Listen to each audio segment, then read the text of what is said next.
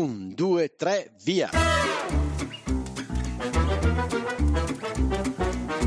Benvenuti all'Italiano Vero, il podcast che ti insegna a parlare come un vero italiano. In studio Massimo, detto Cubo, da Bergamo, Paolo da Milano e con noi in studio sempre ospiti mai visti e che non vedrete mai. Ma come che non vedremo mai? Eh, Paolo, è un podcast. Ah già! Ciao a tutti, buon anno e buon inizio dall'Italiano Vero, il podcast che ti insegna a parlare come un vero italiano. Con me c'è Paolo. Ciao Paolo.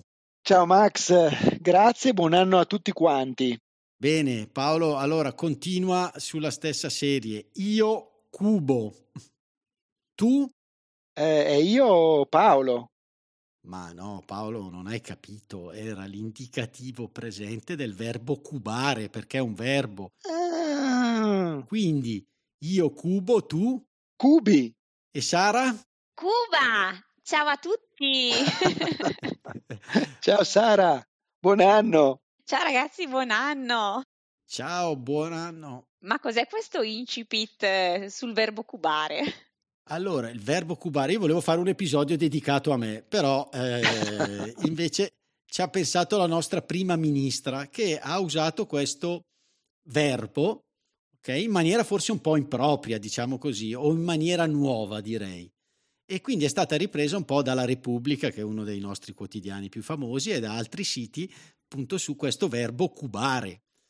E quindi ho detto, eh, facciamo un episodio a questo punto, proprio perché il nostro episodio Sara, aiutami, tu cogli un po' ogni tanto questi nuovi linguaggi, no? Come si chiama questo aspetto che... Siamo un po' dei sociolinguisti, nel senso che stiamo un po' ad osservare i cambiamenti che fa il linguaggio e rileviamo, insomma, quindi nuovi modi di dire, nuove parole a seconda un po' delle situazioni che cambiano, del contesto. Insomma, la lingua evolve, non è sempre uguale, lo sappiamo. E quindi questa è una nuova parola così che balzata agli onori delle cronache e noi prontamente l'abbiamo trovata, ecco. L'abbiamo trovata perché Paolo, dimmi un po' l'esempio cosa ha detto appunto la, la nostra prima ministra. Ma durante una conferenza stampa, quella che appunto presentava quella che era la manovra economica dell'anno scorso, ormai, ha proprio utilizzato più volte il verbo cubare. Per esempio, leggo: è una manovra che cuba complessivamente 35 miliardi di euro. Oppure, in un'altra occasione, i provvedimenti per la famiglia cubano quasi un miliardo e mezzo di euro. Perfetto. Quindi, andando un po' ad approfondire questo argomento, abbiamo visto che cubare in realtà ha un altro significato, o meglio, il suo significato originario è proprio un altro. E qual è, Sara? Dicelo tu, perché affonda un po' nel, nel latino, giusto? O nel greco, non mi ricordo. Nel latino. Affonda nel latino. Ed è il significato di giacere riposare. E infatti abbiamo diverse parole che richiamano a questo significato. Per esempio la parola incubatrice, concubino, incubo, eh, c'è dentro il senso del riposo, quindi dello stare esariato, disteso. Anche Dante scrisse nel Paradiso là dovettore si cuba, cioè dove è sepolto. Quindi da un certo punto di vista che la manovra cuba complessivamente 35 miliardi, allora forse non è proprio corretto allora. No, questo è un primo significato, in realtà neanche un secondo. Sì. Che è quello di, diciamo, calcolare la cubatura di qualcosa, Ah. è un termine un po' da geometra, Da geometra, un po' più tecnico, insomma. più tecnico, esatto. E quindi diciamo ai nostri ascoltatori di dimenticare un po' quel cubare di giacere perché almeno io italiano vero l'ho scoperto adesso approfondendo appunto l'episodio. Mentre questo cubare adesso viene utilizzato, forse gli è stata data un po' troppa importanza perché noi italiani veri un pochino lo usiamo, appunto quanto cuba la manovra oppure quanto cuba, eh, non lo so, Un edificio, una costruzione. Quando si calcola appunto le dimensioni di un appartamento si può anche dire quanto cuba questo appartamento però devo dire che lo usiamo per i calcoli ecco per esprimere ammontare di soldi o di numeri ecco e quindi non mi ha stupito tanto ecco che lei l'abbia usato mi ha più stupito che sia stato un po' richiamato dalla stampa, ecco, come termine nuovo. Ma a noi piacciono i termini nuovi, l'abbiamo detto, siamo italiani veri e quindi li cogliamo. Sara è un po' cambiato anche Paolo, perché una volta dicevamo ministro anche per le donne, invece adesso da qualche anno è cambiato e diciamo ministra, diciamo sindaca. Eh, anche qui Sara cosa è successo? Eh, allora, eh, diciamo che la prima che ha sollevato un po' questa questione del genere nelle istituzioni è stata la nostra Presidente della Camera nel 2013, Laura Boldrini, che ha chiesto proprio di essere chiamata la Presidente della Camera invece che il Presidente. Poi possiamo dire che da quando è diventato Presidente della Repubblica Sergio Mattarella, col primo governo del 2016, per la prima volta i membri di sesso femminile dell'esecutivo non sono stati chiamati a giurare con il nome di ministro, ma proprio di ministra. È stata la prima volta e anche nei successivi giuramenti i ministri sono sempre stati chiamati di volta in volta con il genere femminile o maschile. E comunque è già entrato nel dizionario Zingarelli. Ah, ecco. Nel 2021 hanno inserito la parola ministra, quindi... Bene è ufficiale, quindi a questo conferma che è una parola nuova comunque, ecco, che prima non veniva usata, ecco, non esisteva forse anche quasi. Mi raccomando, il divertimento con l'italiano vero non finisce qui. Ma come, Max? Ti sei dimenticato qualcosa? Ma no, mi riferisco alle trascrizioni avanzate di Sara, che contengono spunti, approfondimenti e un esercizio relativi all'episodio. Ah, ottimo! E dove li troviamo? sono disponibili per tutti i nostri patron dal livello cappuccino in su oppure scaricabili con un piccolo contributo dall'indirizzo www.litalianovero.it slash trascrizioni di Sara o dai link presenti nell'anteprima dell'episodio visualizzabile sui vostri podcast player. Bene, allora buona continuazione. Benissimo, quindi questo cubo, che non sono io, ma appunto questo verbo, ci ha dato un po' l'idea per fare un episodio su altri modi di dire con figure geometriche, no? Quindi ce n'è uno, abbiamo parlato quanto cuba la manovra, quindi parlando di soldi, diciamo così, ma ce n'è appunto uno che è far quadrare i conti. Fare un esempio, beh, un ragioniere come ero io, quando faceva il bilancio a fine anno, doveva far quadrare i conti, nel senso di certo. far quadrare le entrate con le uscite in un bilancio, ecco. E, oppure magari se si fa una colletta in 10 bisogna raccogliere 100 euro, alla fine magari si vanno a contare i soldi, ce ne sono 90 e si può dire i conti qui non quadrano. Non tornano. Anche, ecco, un altro sinonimo di quadrare potrebbe essere tornano, giusto Sara? Giusto. Oppure c'è anche un significato un po' più figurato, quando per esempio uno fa un ragionamento poco logico che non convince, si può dire il tuo ragionamento quadra poco. Qui qualcosa non va, vuol dire non, non sei coerente in quello che dici. Ok, o appunto la tua versione dei fatti non quadra, non è convincente in questo caso. Bene, quindi poi cosa ce ne abbiamo un altro? Fare quadrato anche, a me piace molto fare quadrato.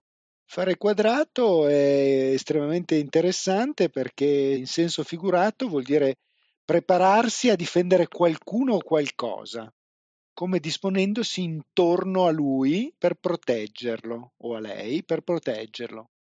E quindi appunto, come dice Paolo, proteggere, Sara, da dove deriva? Dimmelo tu, dai. Deriva da un'antica formazione militare a quadrato, che era assunta in combattimento dalla fanteria in questo modo poteva fronteggiare gli assalti da qualsiasi parte venissero senza dover cambiare lo schieramento. E veniva disposta all'intorno di un comandante e del suo stato maggiore e da lì successivamente divenne proprio la formazione classica per difendersi dalle cariche della cavalleria. Quindi ha, una, un'origine militaresca. Faccio io un esempio sul calcio, sono finiti da un mesetto i mondiali, ci sono stati tanti allenatori che si sono dimessi o sono stati licenziati per le, le scarse prestazioni, ma magari eh, i giocatori non volevano questo licenziamento, quindi possiamo dire che magari i giocatori hanno fatto quadrato intorno agli allenatori perché non venissero licenziati, quindi può essere usato in questo modo qua. Anche noi in ufficio facciamo quadrato perché Paolo non venga licenziato quando guarda la televisione, però è un po' più difficile, però ci schieriamo e lo difendiamo perché Paolo numero uno. e poi ne abbiamo un altro per concludere, che è legato a, diciamo, alle figure geometriche, ai geometri, forse giusto, Sara, ai falegnami o a tutti coloro che usano tutti coloro che usano la livella, che in termine un po' più così, diciamo, popolare è detta anche bolla. Bolla. Perché la livella è questo strumento che ha all'interno una bolla d'aria in un liquido e questa bolla si sposta verso uno dei due lati della livella in base alla presenza o meno di un'inclinazione sul piano sul quale è appoggiata. Soprattutto a Bergamo, che è famosa per la tradizione Bergamo dei muratori, no? E quindi si dice non essere a bolla o non essere in bolla e lo utilizziamo quando vogliamo dire che una persona magari è un po' inaffidabile oppure magari ha bevuto, no? Quindi dice, eh, non lo so, l'altra sera Paolo non ragionava molto, non era molto a bolla, aveva bevuto. Proprio perché fa riferimento a questa livella, questo strumento, eh, e quindi non essendo a bolla, quindi non essendo perfettamente perpendicolare al piano, ecco che evidenzia il fatto che la bolla è o da una parte o è dall'altra e quindi è, come dire, piuttosto squilibrato, instabile, non riesce a essere in equilibrio. Stare in equilibrio, esatto. Quindi è bello, ma Paolo, ma si usa anche a Milano, quindi lo senti tu dire? Bah, eh, non è a bolla, devo dirti la verità, non, non, non mi ricordo di averlo mai sentito qua a Milano. Lì a Bergamo probabilmente... Sì, no, noi lo diciamo, lo diciamo abbastanza spesso il termine, non dico dialettale, ma molto gergale, ecco. Certo, certo. Su Bergamo, sicuramente la nostra Sonia al sud eh, credo che non lo usi, però mi aspettavo a Milano fosse usato un po' di più. Va bene, quindi abbiamo quasi esaurito le figure geometriche. Quasi perché allora ve ne lascio una perché ho ancora in mente io quell'episodio del sesso, no? Quindi ce n'era una famosa che la cantava un famoso cantante diceva eh, non l'avete considerato. Non so se vi viene in mente qual è. Io lo so.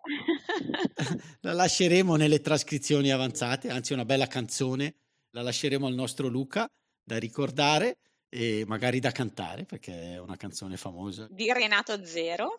Di Renato Zero, brava. E va bene. Avete ragione, me l'avete fatta venire in mente adesso, eh, questa figura geometrica. Basta ragazzi, coro, coro. vero, vero, c'era un altro modo, insomma, di, di utilizzare una figura geometrica. E va bene, quindi cosa facciamo? Chiudiamo? Ancora buon anno, allora, dai, ancora buon anno.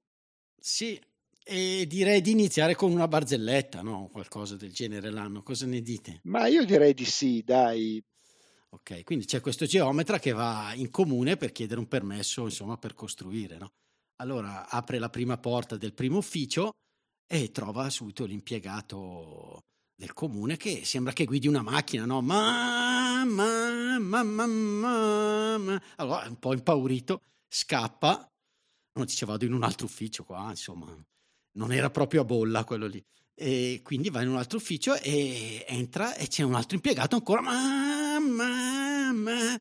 Allora diventa disperato, esce e chiude, adesso vado dal sindaco, eh, perché insomma se no questo permesso non lo trovo più. Allora entra nell'ufficio del sindaco e il sindaco lo accoglie, ah, buongiorno, buongiorno, eh, mi dica, ah no, meno male, finalmente insomma una persona a posto, no? Perché, perché cos'è successo? gli chiede il sindaco. No, perché nell'altro ufficio c'erano due che sembravano un po' partiti. Ah, sono già partiti? Ma, ma, ma. no, perché partito ha un doppio significato. Ciao a tutti, buon anno.